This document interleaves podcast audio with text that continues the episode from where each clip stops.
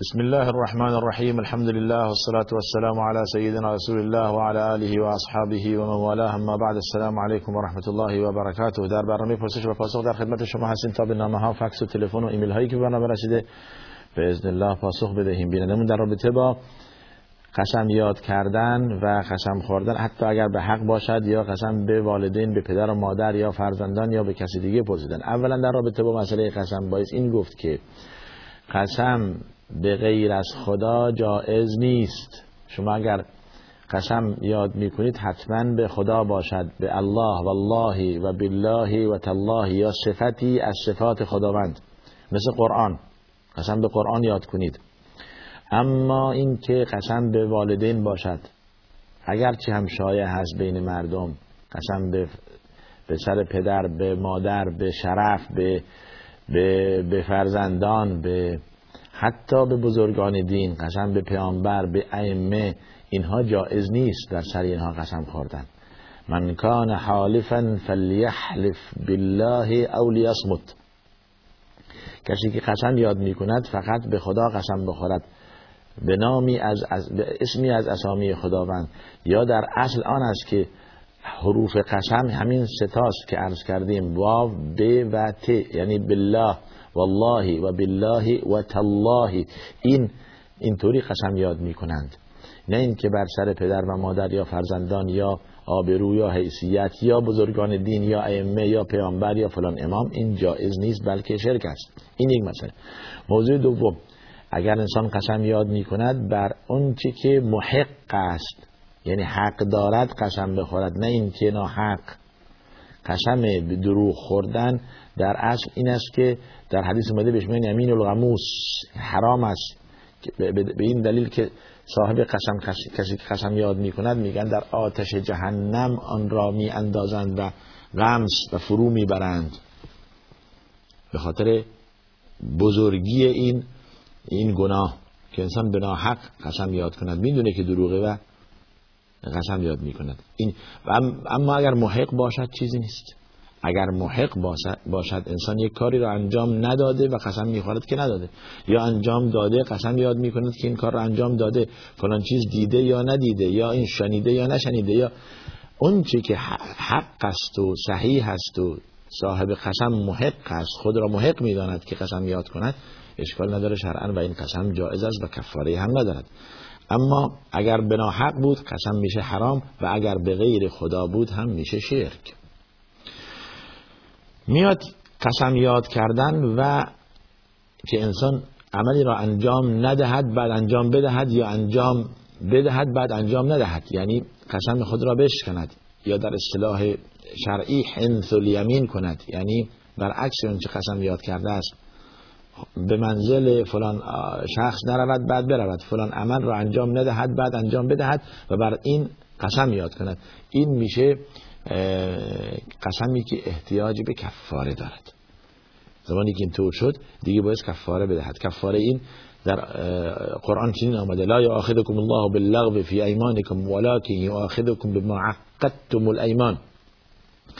فكفارته إطعام عشرة مساكين من أوسط ما تطعمون أهليكم أو كسوتهم أو تحرير رقبة فمن لم يجد فصيام ثلاثة أيام ذلك كفارة أيمانكم إذا حلفتم. واحفظوا أيمانكم خداوند شما را به خاطر قسمهای سرزبانی معاخذه نمی کند گفتن به خدا و الله و اون چیزی حالا این عمل انجام میشه انسان سرزبانی قسم یاد می به عمد قسم یاد نمی کند اما زمانی مؤاخذه می‌شوید که به عمد و به جزم و به نیت این عمل این قسم را یاد کنید یا این حرفی که می‌زنید از روی قصد و عمد هست. آن زمان مؤاخذه می‌شوید و و خداوند شما را مؤاخذه می‌کند. اگر که قسم را شکستید و اگر که به آن چی که قسم یاد کردید عمل نکردید حالا باید کفاره قسم بدید کفاره قسم عبارت است از یک برای ده فقیر لباس خریدن. دو یا یکی از این ستاست یا برای ده فقیر غذا فراهم کردن به ده فقیر غذا دادن. یا که سوم میشه اگر نشد برده آزاد می‌کند که برده نیست. الان حالا اگرم پیدا بکنه ممکنه خیلی گران باشه و نتونه بخره که آزاد کنه. یا سه روز روزه. سه روز روزه می‌گیرد.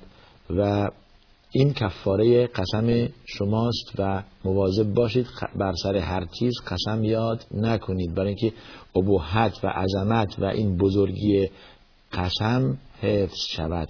نه بر سر هر خرد و درشتی بر سر هر کوچک و بزرگی. یک کارهای خیلی ساده انسان می ایستد و قسم یاد می کند پس به ما می آموزد آیه که قسم خوردن این شرایط را دارد و اگر این قسم یاد کرد و قسم خود را شکند و عکس آن عمل کرد کفارش چنین است. یک دو سه چهار تا. بسیار در رابطه با سوال بعدی بینندمون گفتند که چگونه زن دوم به طلاق است؟ اگر زن اولی را طلاق بدهد یا حتی با شوخی؟ من این را نفهمیدم. چگونه زن اولی به طلاق می شود؟ اگر زن دومی طلاق دهد. ربطی ندارد طلاق زن اولی به دومی یا اولی به سومی یا دومی به چهارمی. اینها به هم دیگه ربطی ندارن. مرد می تواند زن خود را طلاق بدهد اما یک, یک همسر طلاق می دهد. اگر همسر اول را طلاق داد همسر دومی طلاقش واقع نمیشه. و طلاق دادن هم با با اراده باعث باشد. حتی نزد برخی از اهل علم باعث با شهود باشد باعث گواه باشد. و مسئله طلاق حتما یک اراده می‌خواد یک نیت می‌خواد یک بر سر هر عمل کوچکی یا ناراحتی بین زن و مرد طلاق عنوان نشود. اگر عنوان بشود لفظ طلاق خیلی مهم است مهم است. لفظ طلاق هم انجام شد نیت و اراده انسان باز خیلی مهم است. و چگونگی طلاق دادن آن نیز مهم است. لذا همیشه مسئله طلاق را ما ارجاع میدیم به کجا؟ به دادگاه و محکمه و جلو قاضی. و باید جلو قاضی این عمل را تکرار کند. این لفظ که به زبانش این چنین تلفظ کرده با زبانش تلفظ کرده و این چنین گفته به طلاق هستی یا باشی یا تو را طلاق می‌دهم و تهدید به طلاق کرده این یک مسئله جداست که حکمی روش مترتب نمیشه. زن را تهدید به طلاق بکند. اگر رفتی خونه پدر و مادرت یا برادرت یا فلان کار را انجام دادی طلاقت میدم. خب طلاقت میدم. پس لفظ طلاق سیغه طلاق لفظ ماضی یا مزاره یا این که حال یا اینها را باید جلوی قاضی عنوان کرد تا قاضی حکم کند بر صحت و سقم طلاق. یا این که طلاق واقع هست یا واقع نیست. اگر واقع هست چند طلاق واقع هست؟ یک طلاق یا دو طلاق یا سه طلاق. اینا مراحلی است که باید طی بکند. بسیار خوب. درآمد سالانه درآمد سالانه هم زکات دارد یا فقط خود سرمایه باید زکات آن را بپردازیم؟ به اضافه سرمایه یعنی درآمد سالانه به اضافه سرمایه. شما این یک چیزی ساده است که بارها حتی هر بازرگان و هر تاجر و هر مغازه‌دار و هر صاحب شرکت این را می‌داند که دو نیم درصد از کل اموالی که دارد و سال قمری از آن بگذرد واجب و زکات می شود زمانی که ملکیت تام باشد و یک سال از آن بگذرد و به حد نصاب هم رسیده طبعا اون کالایی که داره خرید و فروش می‌کنه خود سرمایه یعنی اون چی که باقی است در فروشگاه در شرکت اون چی که باقی است. ممکن است سر با یک میلیون سرمایه گذاری کرده اما اون چی که الان باقی است 500 هزاره. یعنی نصف میلیون هست. پس نصف اون چی باقی است قیمت زده میشه. نه اصل سرمایه که یک میلیون باشد. یک میلیون بوده الان نیست. ضرر کرده ازش کاسته شده. اگر هست که همون یک میلیون حساب می‌کنن اگر نیست اون چی که باقی است از اموال شرکت از باقی مانده شرکت. از اموالی که یا جنس های کالاهایی که داخل فروشگاه هستش یا داخل انبار هستش حساب میشه. به اضافه فایده ای که در طول این یک سال شما کسب کردید. یعنی یک میلیون سرمایهتون یک میلیون هم فایده میشه دو میلیون. زکات دو میلیون پرداخت می کند زکات دو میلیون بیست پنجاه هزار میشه. یعنی هر کدوم بیست و پنج هزار. دو نیم درصد میشه دیگه. دو نیم درصد زکات کالاهای تجارتی. دو دو نیم درصد میشه یا دو بیست و پنج هزار میشه پنجاه هزار زکات دو میلیون. یعنی یک میلیون سرمایه یک میلیون هم فایده. بله همچنین. و همچنین دو نیم درصد از اموال خود زکات اخراج می‌کنند. حالا اگر هم بیشتر شد بیشتر. برگردیم به ایمیل. بسیار بله سوالشون اینه.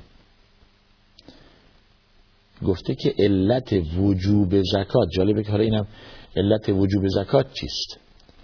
خود من اموالهم صدقتا تطهرهم و تزکیهم بها اولا دستور خداست که به پیامبر که از اموال مسلمین از اغنیای مسلمین اموالی را دریافت کن به عنوان زکات به فقرا بده تا اموالشون طاهر شود. تهارت اموال یک پاکی مالی که شما دارید. دو تا این که فقیر احساس حقی برای خود در این جامعه داشته باشد. همیشه این احساس را بکند که در این جامعه که هست حقی دارد. حالا اگر فقیر است معناش این نیست که دیگه هیچ حقوقی نداشته باشد. هیچ حقوق مادی نداشته باشد. حقوق معنوی رابطه است بین انسان و خدا. ممکن اون فقیر خیلی به مراتب به مقام و منزلت نزد خداوند داشته باشد که از پادشاه یا از رئیس جمهور یا از وزیر یا حاکم هم بالاتر باشد. اما حقوق مادی هم مثل دیگران دارد. این یک مسئله تا فقیر احساس بی تفاوتی نکند. دو علت دوم تا غنی و سرمایهدار به اموال و سرمایه که دارد قره نشود مغرور نشود. و این مسئله ممکنه دو علت وجوب زکات توازن در جامعه به وجود میاد. در نتیجه میشه توازنی در جامعه. یعنی اون که فقیر کم کم از حالت فقر بیرون میاد و اون که غنی هم با مال خود مغرور نمیشه. می‌دونه که یه قسمتیش باعث به فقرا بپردازه. همه مال به خودش تعلق نمی‌گیره. پس بنابراین اگر که اغنیای مسلمین امروز زکات اموال خود را صحیح می‌دادند فکر نمی کنم فقیری باقی میموند یا لاقل فقیر مسلمانی باقی میموند و علت وجوب زکات همینه. فقیر زدایی است. فقیر نه فقیر درست کردن فقیر زدایی. چون که شما اگر دو سال سه سال از اون که باعث پردازید از اموالتون به فقرا پرداختید به مراتب این فقیر کم کم این فقر از بین میره. این طبقه میاد جزء طبقه متوسط جامعه بعد میاد بالاتر جزء طبقه بالای جامعه و جزء طبقه ثروتمند جامعه. با اموال خود سرمایه گذاری می‌کند و میشه مثل شما ثروتمند و سال آینده به جای اینکه زکات بگیره زکات میده. و باید اینطور بشود. در, در اصل اینه. و همچنین طبقه بندی می شود و در حالت چرخش هست که از سرمایه داران گرفته بشود و به فقرا برگردانده بشود. و همین توصیه رسول الله صلی الله علیه و به معاذ جبل زمانی که ایشون را به یمن فرستاد و اعلمهم ان علیهم صدقتا تؤخذ من اغنیائهم و ترد الى فقرائهم و به ایشون بفهمون که یک زکات یک چیزی بر, بر اونها واجب است بر اغنیای اونها که از ثروتمندان گرفته میشه و به فقرا برگردانده میشه. یعنی از افرادی به افراد دیگه دست به دست میشه. و زمانی که اینطور شد توازن به وجود بیاد. پس می‌تونیم این را علت وجوب زکات بدانیم. بله. بسیار خوب. آیا کار کردن چه نوشتید؟ آیا کار نشت و راه اندازی دیش یعنی ماهواره حرام است یا حلال؟ اگر به قصد این باشد که برنامه های مثل برنامه ما که شما الان دارید می‌بینید یا برنامه فرهنگی یا برنامه مفید باشد این را ببینند اشکالی نداره. و بدیهی است که در ماهواره ممکنه شما بگویید که یک ماهواره که ما سوار می‌کنیم ممکنه 500 600 کانال یا شبکه درش باشد. این با آن صاحب خانه برمیگردد. اگر شما دانستید که راه اندازی این شبکه ها برای بیشتر از آن استفاده می شود اشکالی نداره. یعنی سلاح ذو حدین هست مثل اینترنت مثل تلفن مثل تمام این وسایل رسانه های جمعی امروزی سلاح ذو حدین هست. خود انسان هم ذو حدین هست. یعنی انسان مفید و انسان یک وقت میشه که مفید به درد خودش و جامعه و دیگران می‌خوره یک وقتی که مضر به به ضرر خودش و به ضرر جامعه هم داره کار می‌کنه. پس بنابراین انما الاعمال بالنیات. این یک مسئله. ولی اگر شما ماهواره های خاصی بود که افلام مبتزل و خیلی زشت و بی افتی و بی اخلاقی و واقعا باعث و سبب گمراهی این خانواده, خانواده می‌شوید. بله شما معصیت کارید و این عمل جایز نیست و میشه حرام. مشخص. پس خود بهتر از دیگران می‌دانید که این عمل کجاش حرامه و کجاش حلال و کجاش اشکالی نداره. بله. پس برمیگرده به این که شما چه عملی می‌خواهید یا چه ماهواره‌ای دارید سوار می‌کنید برای این خانواده؟ چه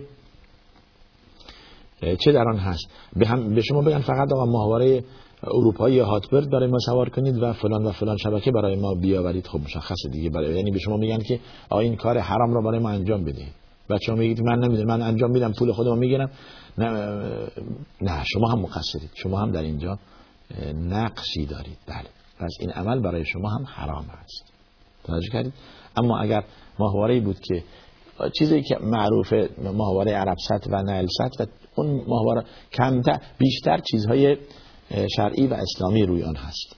توجه کردید. و اینها را شما تقریبا می‌تونید باز هم خطاب به صاحبان یا اولیاء امور در خانواده کنترل کنید. کنترل کنید پسورد بذارید برای این ریزیورتون برای این دستگاه برای این ماهواره تا اینکه مشکلی در در خانه برای شما و برای خانواده و فرزندان شما وجود نه و الا جلوی خدا همه مسئولید و و باید جواب بدهید. بسیار خوب. حکم بیمه پرسیدید. در اسلام چیز اگر انسان مجبور شود باید چه کار کند؟ بیمه در اصل آن است که ما بیمه شرعی نداریم متاسفانه نداریم. باید داشته باشیم.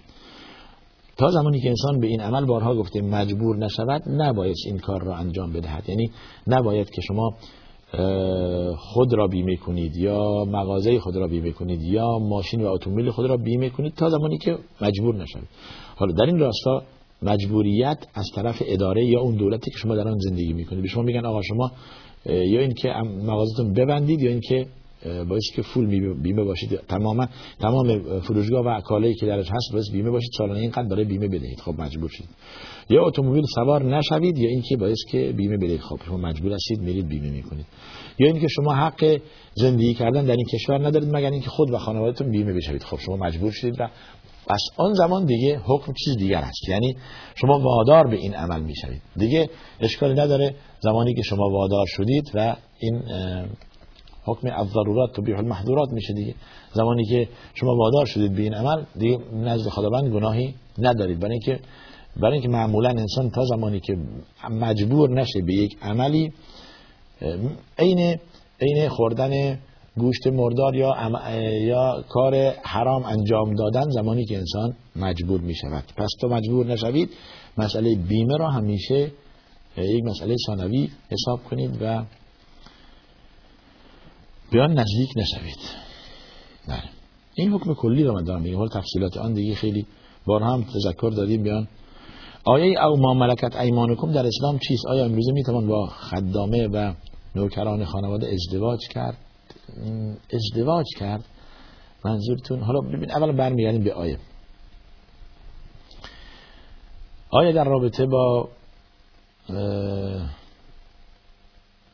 تعداد زنانی که شما می‌توانید اختیار کنید فان که ما طاب لكم من النساء مثلا و ثلاث و رباع فان خفتم الا تعدلوا فواحده او ما ملكت ايمانكم یا در جای دیگه که انسان حرام است شهوت خود را در جایی بنهد مگر اینکه با همسر خود یا ماملکت ایمان یا کسی که آن را خریده است. حالا این قسمت پرانتز ماملکت ایمانکم. سوال اینجاست.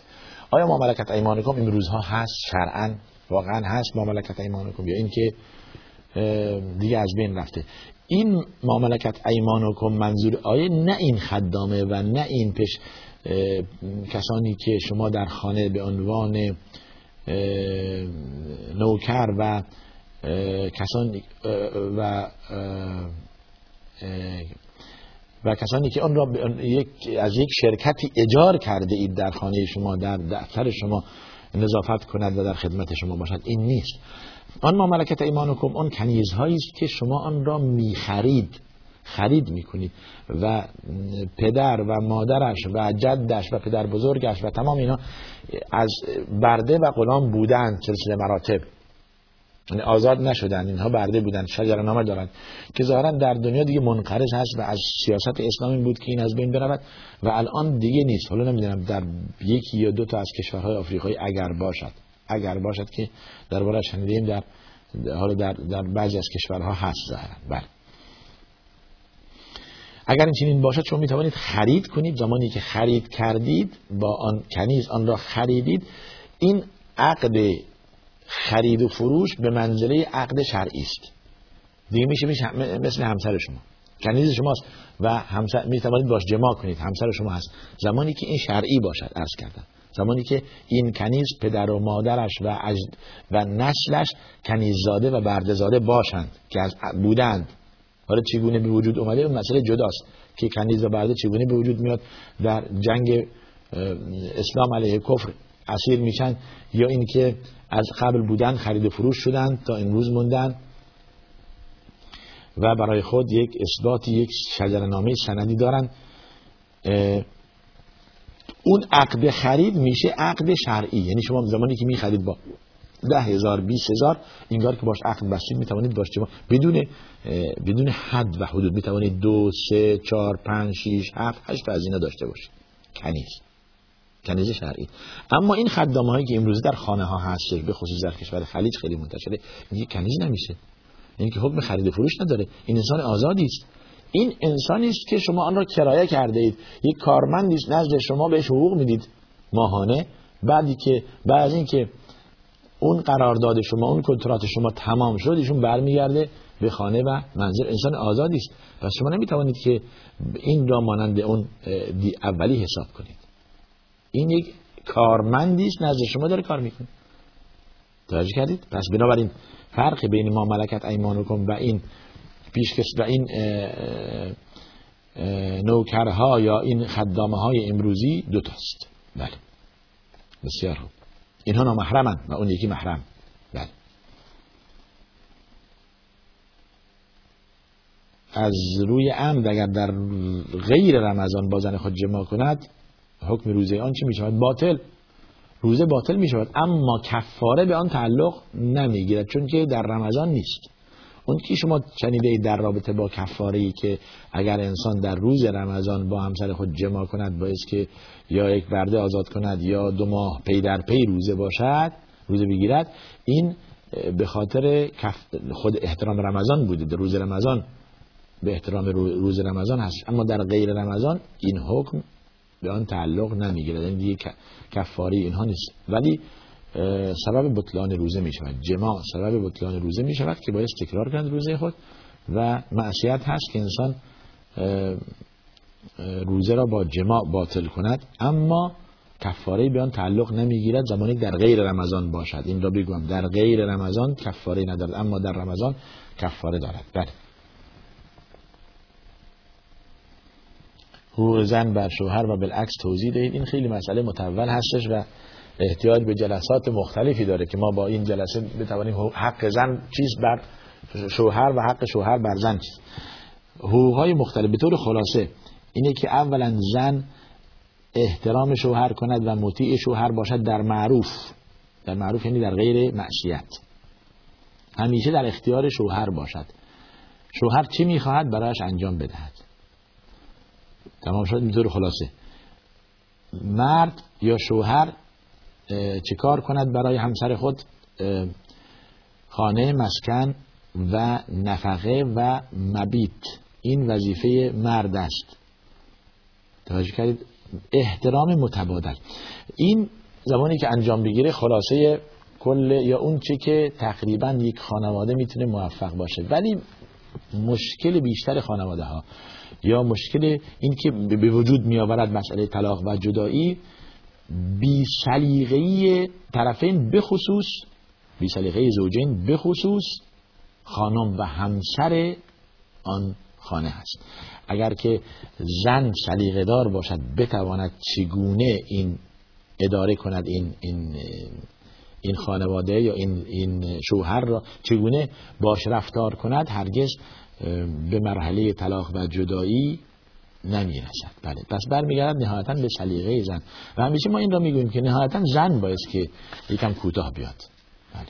زن باید شما روزه نسبت طلاق زمانی که در محاکم زیاد میشه زمانی که بیشتر مسائل شخصی و عدم تفاهم عدم شناخت یکدیگر و بیشتر لجاجت از طرف زن هست. از طرف زن هست. نخیر من این کار نمی‌کنم. این انجام نمیدم. به من گفته اینجا من می‌خوام برم بازار می‌خوام برم خرید کنم می‌خوام برم اینطور باشم. شما مطیع باشید. شما اطاعت شوهر کنید تا مشاکلی در, در اون چی که حلال است. ممکنه شما شوهر شما رو وادار کنید یک مسئله حرام. اون زمان دیگه اطاعتی نیست. اون زمان دیگه لا طاعت لمخلوق فی معصیت الخالق. هیچ طاعت برای هیچ مخلوقی نیست. هر چند بالا باشد پادشاه وزیر حاکم هر چی باشد. اما زمانی که در اون مسائل مباه باشد شما وظیفه دارید از شوهر خود اطاعت کنید. به درجه ای که پیامبر میفرماید اگر می‌شد که به برای غیر خدا سجده کرد این یعنی اگر می‌شد این عمل که نمیشه اگر می‌شد برای خدا پیشونی به زمین نهاد و سجده کرد به زن می‌گفتم که برای شوهرت سجده کن. این یعنی اینقدر زن موظفه به شوهرش احترام کنه و مطوع امر شوهرش باشه. بله. پس نهایتا برمیگرده به شوهر و تمام خلاف هایی که به وجود میاد امروز ما داریم. علتش عدم یا اطاع... عدم اطاعت از طرف زن هست. بیشتر از طرف زن عرض کردن بله. بسیار پوشیدن شلوار بعد گفته اید که و تیشرت. البته منظورتون برای زن هست. برای زن در داخل خانه اگر نامحرم نبیند برای شوهر باشد اشکال نداره. هر چی که آن را آرایش بگذارید اسمش و زینت بگذارید برای شوهرتون اشکالی ندارد که شما این را برای شوهر در خانه انجام بدهید. مشهود بر که نامحرم شما را نبیند. بله. بله گفته اید که به درجه ولی رسیدن چگونه هست و چگونه می‌تواند انسان اولیای خدا باشد؟ با تقوا و طاعت و نماز و استغفار. شما نمازها را سر وعده بخوانید مرتب استغفار کنید مرتب ذکر کنید کار حرام انجام ندهید. به نوافل بیشتر نزدیک بشوید. نماز سنت روزه سنت میشید ولی از اولیای خدا. این میشه ولی خدا. کسی که اهل طاعت است اهل عبادت است اهل روزه است اهل صلاح است اهل صدق و راستی و درستی است. اهل محرمات نیست. اهل طاعات هست. این ولی خدا است. حالا هر کی باشه. توجه کردید؟ این میشه ولی خدا. حالا درجه ولی بودن به اولیای خدا رسیدن و بالا رفتن با بالا بردن درجه طاعات است و پایین آوردن منهیات. شما اون چی که حرام است به درجه صفر برسانید و اون چی که آن را طاعت مینامند به درجه بالای خود برسانید. شدید ولی درجه یک خدا توجه فرمودید؟ پس و همین خطابی که میفرماید الا ان اولیاء الله لا خوف عليهم ولا هم يحزنون الذين امنوا وكانوا يتقون آمنوا و کانوا یتقون. ایمان و تقوا. حالا چگونه انسان به ایمانش می افزاید بیشتر درجهش بالا می‌برد و درجه تقواش چگونه بیشتر می شود به این عملی که بنده عرض کردم. بیشتر طاعات و عبادت را انجام دادن حالا به نماز میگن طاعت به روزی میگن طاعت به ذکر میگن طاعت به اعمال به صدق و راستی و درستی میگن طاعت در خدمت جامعه بودن میگن طاعت در خدمت خلق بودن میگن طاعت اصلاح ذات بین بهش میگن طاعت تربیت فرزندان بهش میگن طاعت انفاق و نفقه و صدقات و خیرات و اینا به فقرا رستن بهش میگن طاعت و بابش بازه و میدان وسیع است. فاستبقوا الخیرات. سبقت بگیرید در کار خیر از هم دیگر معصیت هم اون که خدا فرموده شما آن را انجام نده. بهش نزدیک نشو. میشی ولی از اولیای خدا ولی از اولیای خدا. بله. بسیار و همین است که اون شعر از آدمی به جایی که به جز خدا نبیند هم منظور این است که انسان چگونه میشه که ولی خدا بشود و به جایی برسد که که در حقیقت جز ذات الله برای او مهم نباشد با طاعت و عبادت. بله. یعنی شما نه تعریف مردم براتون مهمه نه تکذیب مردم. اون چی که دستور خدا و رسول خداست برای شما مهم.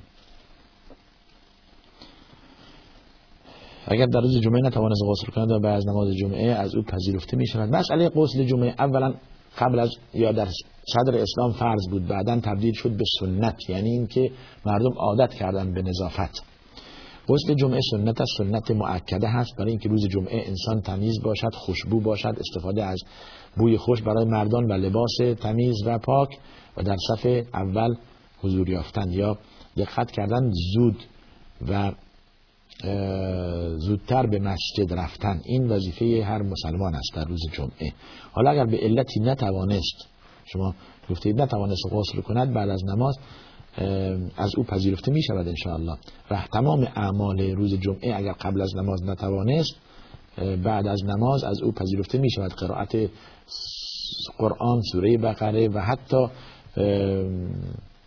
استفاده کردن از بوی خوش در وقت نماز در اصل آن است که در نماز این عمل را قبل از نماز این عمل را انجام بدهد. اما اگر به علتی که واقعا معذور بود و نتوانست بعد از نماز از او پذیرفته می شود انشاءالله. ولی در اصل آن است که شما قبل از نماز خود را آماده کنید برای نماز جمعه. و این واقعا صفت هر مؤمنی است که در روز جمعه خوشبوست معطر است و لباس پاک و تمیز و امروزه که تمام وسایل محیاست اتو و نظافت و وسایل پاکیزگی در هر خانه و در هر منزل هست. دیگه سهل انگاری برای نظافت و نظافت لباس و بدن دیگه میشه معصیت دیگه میشه معصیت. یعنی هرگز انسان دیگه با بوی عرق و بوی بد و به خصوص اونایی که استفاده از دخانیات و سیگار می‌کنن که در صف جماعت هم جماعت متعزی میشن اذیت میشن و هم فرشتگانی که در اونجا شرکت می‌کنن متعزی میشن. طبق حدیث. بله. پس از خدا بترسن کسانی که سیگاری در روز جمعه لاقل این آخه چرا در حدیث ده اومده که انسان در روز جمعه نباید حتی از سبزی که بو میده هم استفاده کنه. سبزی بخورد که بو میده. خود فرشتگان و جماعت را اذیت میده ببینید فاکس هم به ما رسیده این را بخوانیم در رابطه در منطقه ما زندگی می‌کنیم. بسیار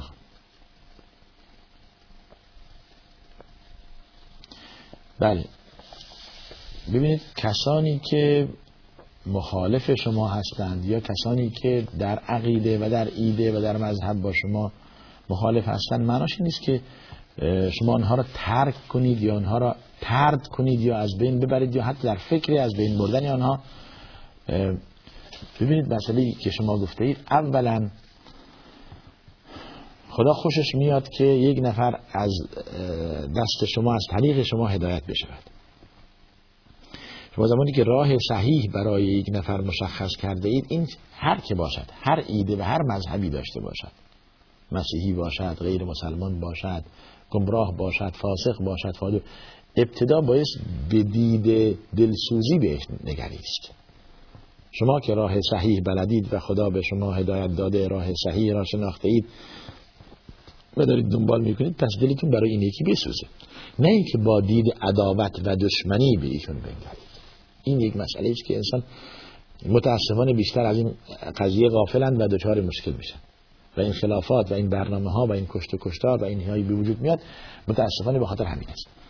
یعنی من بر حقم محقم و شما بر باطل. خب نشد که.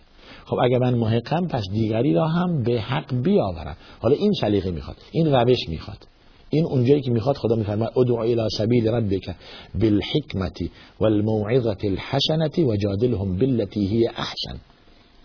با حکمت با سیاست با سلیقه اینها را به سوی حقیقت بخواه اینها را دعوت کن. ببین و با پند خوب با حرف واقعا شنوا معدبانه که از دل برایت لاجرم بر دل نشیند. این به این گونه باشد. نه به اسلوب زننده. شما که روز قیامت میرید جهنم شما که انسان نیستید شما نشد. این نحوه دعوت کردن دیگران به به راه صحیح نیست.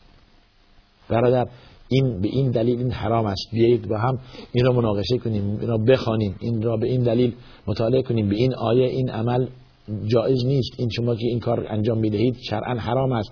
این معصیت است این فسق است یا این شرک است. به این دلیل.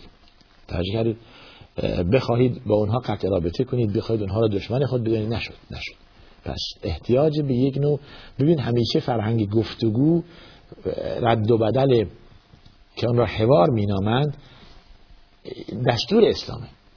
قل تعالوا الى کلمت سواء بیننا و بینکم. ببین دستور داده خداوند به رسول صلی الله علیه و که ای اهل کتاب ای یهود ای مسیحی ای هر کس که غیر مسلمان هست بیایید با هم دیگه گفتگو کنیم سر میز مذاکره با هم بشینیم صحبت کنیم که حق با کیه؟ یک کلمه یک حرفی که پرستش باشد که که مطلب ذات الله هست با هم دیگه مناقشه کنیم. چگونه به الله رسید می‌رسیم؟ شما از طریق خود ما از طریق نه با یک راه برویم با هم متحد باشیم. پس بنابراین این احتیاج دارد به یک روش صحیح و روش معدبانه که هرگز همدیگر را جریحدار نکنید و به همدیگر احترام کنید تا به نتیجه برسید. اگر بنا باشه با ناراحتی با بغض و کینه با حقد با بیادبی بی احترامی به جایی که نخواهد رسید مشکل و معزل چند برابر خواهد شد. پس اولا شما در جایی که زندگی می‌کنید اگر کسانی هستند که می‌خواهید واقعا آنها را به اسلام به دعوت به, به... به توحید به یکتاپرستی دعوت کنید با روش و سلیقه دعوت را بیاموزید. اولا. با یک زبانی رسیده و و شیرین اونها را به اسلام و یکتاپرستی دعوت. چه کسی از از حرف خوب بدش میاد؟ چه کسی از از اون چه که صحیح هست بدش میاد؟ اما عنوان کردن این صحیح نحوه گفتن آن این مطلوبه و این خدا این از ما می‌خواد. با یک روش با یک زبان شیرین و گوارا که هر انسانی انعطاف پذیره. امکان نداره که خیلی انسان لجوج باشه. مگر اینکه واقعا دیگه لیاقت هدایت نداشته باشه. پس بنابراین انسان باید روش برای گفتگو برای رساندن راه صحیح به دیگران داشته باشد. آن روش را انتخاب کنید صحبت کنید دلسوزانه بگویید و عنوان کنید و با روش دیگر اگر توانستید خود شما از از کس دیگه کمک بجویید و روش های مختلفی تا اینکه به نتیجه برسید. بهتر از آن است که با افرادی قطع رابطه کنید. این به خاطر اینکه فاسق است و فاجر است و نمی‌دونم مشرک است و مبتدع هست و دیگه ما باش قطع رابطه میگیم خب نمی‌دونه. نمی‌دونه که راه صحیح چیه. به این این راهی که داره به حساب خودش به فکر خودش بهترین راه را انتخاب کرده. راه مدرن راه خیلی خوب. بله پس بنابراین شما ابتدا به ساکن از آنها بریده نشوید و خود را انسان تلخ نمایان نکنید بد اخلاق نمایان نکنید. خوش اخلاق خندرو خوش چهره با اسلوب و روش خیلی خوب. همچون که آیه میفرماید بشینیم با هم صحبت کنیم. به این دلیل این کار حرام است به این دلیل جایز نیست. حالا شما که این انجام می‌دهید پس بنابراین همیشه روش خوب به نتیجه می‌رسد. به ثمر می‌رسد. بله. و در حدیث اومده خطاب به حضرت علی خدا رسول الله صلی الله علیه فرمود اگر شخصی به وسیله شما هدایت بشود بهتر از این شترهای سرخ رنگی است که مردم بهترین وسایل یا بهترین کالای دنیوی می‌دانند در آن روز. بله. از این از این برای شما بهتر است. یعنی از از این متاع دنیایی که واقعا مردم دارن باش لذت می‌برن و بهترین چیز را میپندارن این شترهای سرخ اگر یک نفر روی دست شما هدایت بشود از اینها برای نزد خداوند بهتر است. پس لن یهدی الله علی یدیک رجل واحد خیر لك من حمر النعم. بله. بسیار خب بازی شطرنج یا ورق. اگر قمار درش نباشد یا اگر که طوری نباشد که در آن واقعا اون چی که میسر درش هست اون چی قمار درش هست اشکالی ندارد. اگر که قمار نباشد. ولی روی هم رفته. مسئله شطرنج گفتم. مسئله پاسوریا ورق. چون که آلت قمار هست هم علما آن را ناپسند می‌دانند. به خصوص اگر شما را از نماز باز بدارد. به خصوص اگر که باعث کینه و ناراحتی و بغض نسبت همدیگر باشد که معمولا اونهایی که خیلی عادت دارند هر کس در فکر شکست دیگری است به یک نحوه یا اخلاق شما را خراب نکند یا مزاحم دیگران نشوید که به خانه هر شب بروید و آن زن و آن خانواده و آن فرزندان گرفتار باشند از دست شما تا پاسی از شب باز پای شما بشیند اگر این نداشته با اگر با شرط ارز کردم قمار نباشد و با شرط نباشد و با این اذیت بازار نباشد و شما را از عبادت باز ندارد خیلی گناهش کمتر است تا این که شما با شرط و با این با این توضیحاتی که عرض کردم باشد. اگر با, با شرط باشد با این اذیت آزار باشد و شما را از نماز وادار کند معصیت است. بله. آخرین کلمه. لا اله الا الله. اگر باشد در قبل از اینکه انسان قبضی رو بشود آیا به برای او تضمین است؟ طبق حدیث اینطوری است. من کان آخر کلامه من الدنیا لا اله الا الله دخل الجنه. کسی که آخرین حرفش از دنیا این کلمه توحید باشد وارد بهش ولی بستگی دارد به اون عملی که قبل از اون داشته باشه معنی آن است که انسان با توحید از دنیا رفته. اگر انسان با توحید از دنیا برود و به آن که گفته تلفظ کرده باور و یقین داشته باشد یعنی دلش سیقل از توحید و و یک پرستی باشد به اعمالش رسیدگی می شود حالا به معنی دیگه بین این که خداوند امید است که او را بیامرزد یا عذاب دهد بین این دو هست. اگر مشیت الهی شامل شد عفو می شود و کلا عفو می خورد و بخشیده می شود و اگر نه هم به اندازه‌ای که معصیت کرده کیفر می شود ولی نهایت کارش میشه بهش. چرا؟ چون که با توحید از دنیا رفته. لذا مسئله توحید زمانی که عنوان میشه نتیجه و فایده اش اینه. فایده توحید اینه که آخر کار شما را سرفراز و راضی میگرداند. بله.